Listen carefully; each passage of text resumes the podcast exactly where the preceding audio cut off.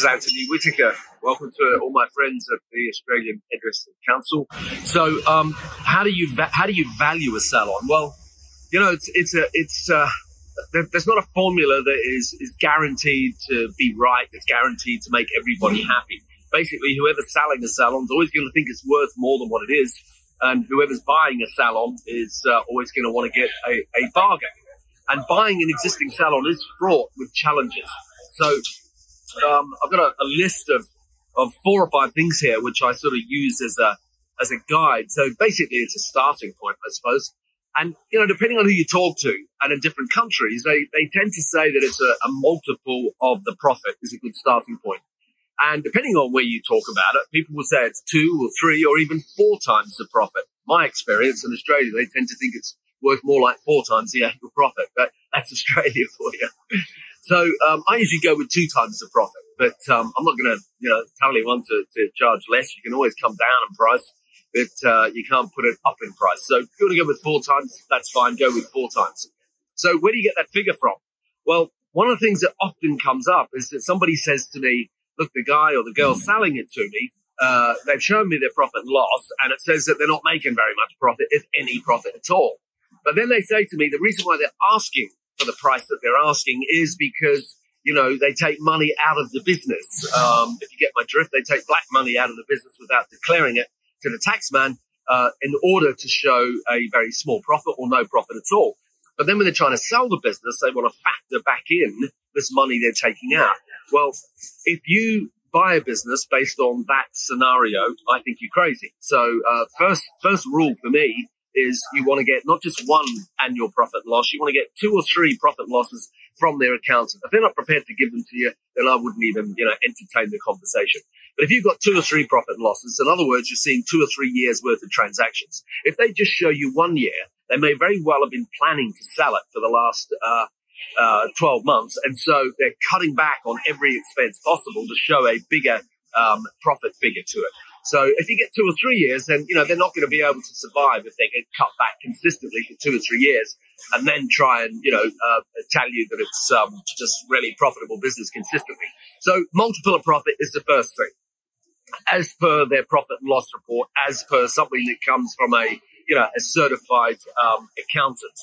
Uh, but does it stop there? No, it doesn't. So, so that's sort of a start point uh, for negotiations. But there are other things that you need to take into consideration. First one is that you would usually have some um, factor in for, um, in no particular order actually, uh, you'd usually factor in fixtures and fittings.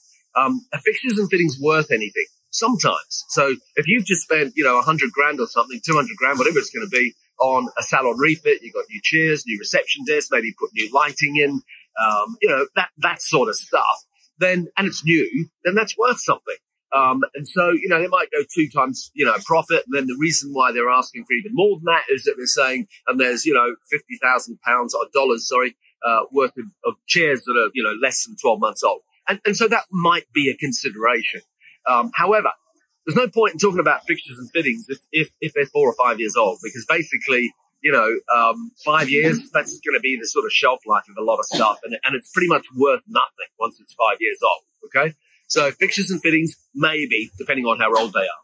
Um, second one that you want to take into account is length of the lease. So um, if they've only got six months left on the lease, then whatever they're asking for their business is is just you know fairy tale stuff. Because you could buy a business, and if there's only six months left, and you may not get the business renewed, then it's worth nothing. So you'd want to make sure that there's a good lease there.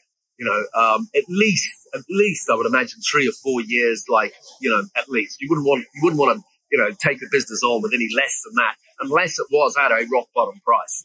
Uh, the next thing is the um, uh, stock at valuation. So, you know, if, if uh, today was the day of exchanging contracts, the day of you taking over, you'd do a stock count and um, work out a price for that. It might add another 20, 20 grand or something, you know, on the price at the day of exchange to stop, to, to stop you running everything down so that you can get every penny for the business possible. That's a, a fairer way to do it to keep the business intact and to probably, you know, stop the staff thinking that there's something going on.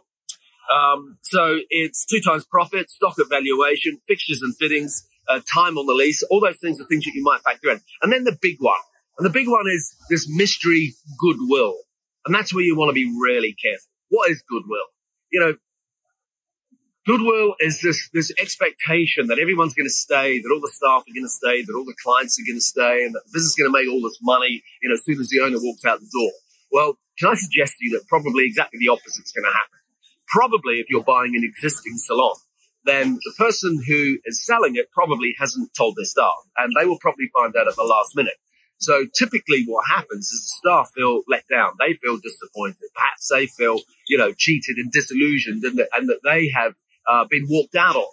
So often what happens um, in that scenario is, you know, they end up feeling that, okay, time for a change. So if you buy an existing business, you don't know if it's still going to be there next week or next month. So this so-called goodwill um, is a um, it's a very difficult thing to price. So if you're the buyer, um, I would suggest that you know you don't factor in too much of a goodwill issue there because I've seen many occasions where someone buys a business, you know, based on there being all this goodwill, and the staff leave, and the relationship that the clients have is not with you if you're the new purchaser; it's with the um, the person who's been doing their hair. So the relationships with them, so if the staff leave, the clients are all going to leave with them, and they, then you can be stuck with this salon, which technically is is uh, you know worth now a lot less than what you paid for it. In my experience, most people that buy existing salons pay too much for them. So you know, buyer beware.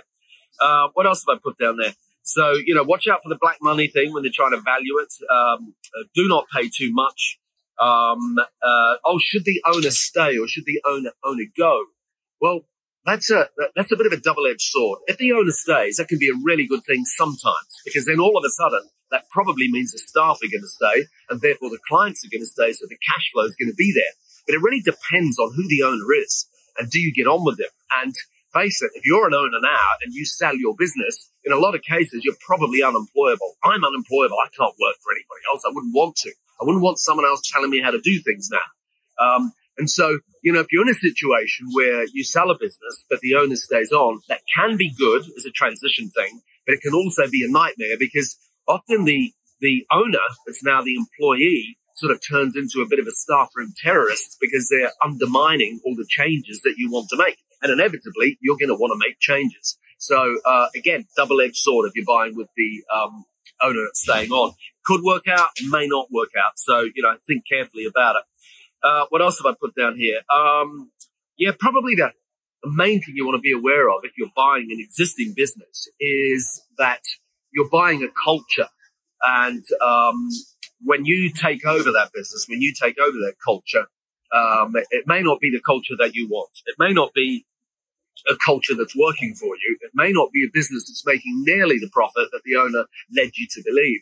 And so as a new owner, you're going to want to change that business. And those uh, staff that are still there, they're probably not going to be too happy about the change. So they're going to be undermining and sabotaging a lot of the things that you do. So, you know, just beware that you're buying into an existing culture and be very careful about that. I hope it's been helpful. Um, I'm sort of, you know, often dealing with people that are buying and selling, and it, it's difficult to, to, you know, wear two different hats as to advising the buyer or advising the seller.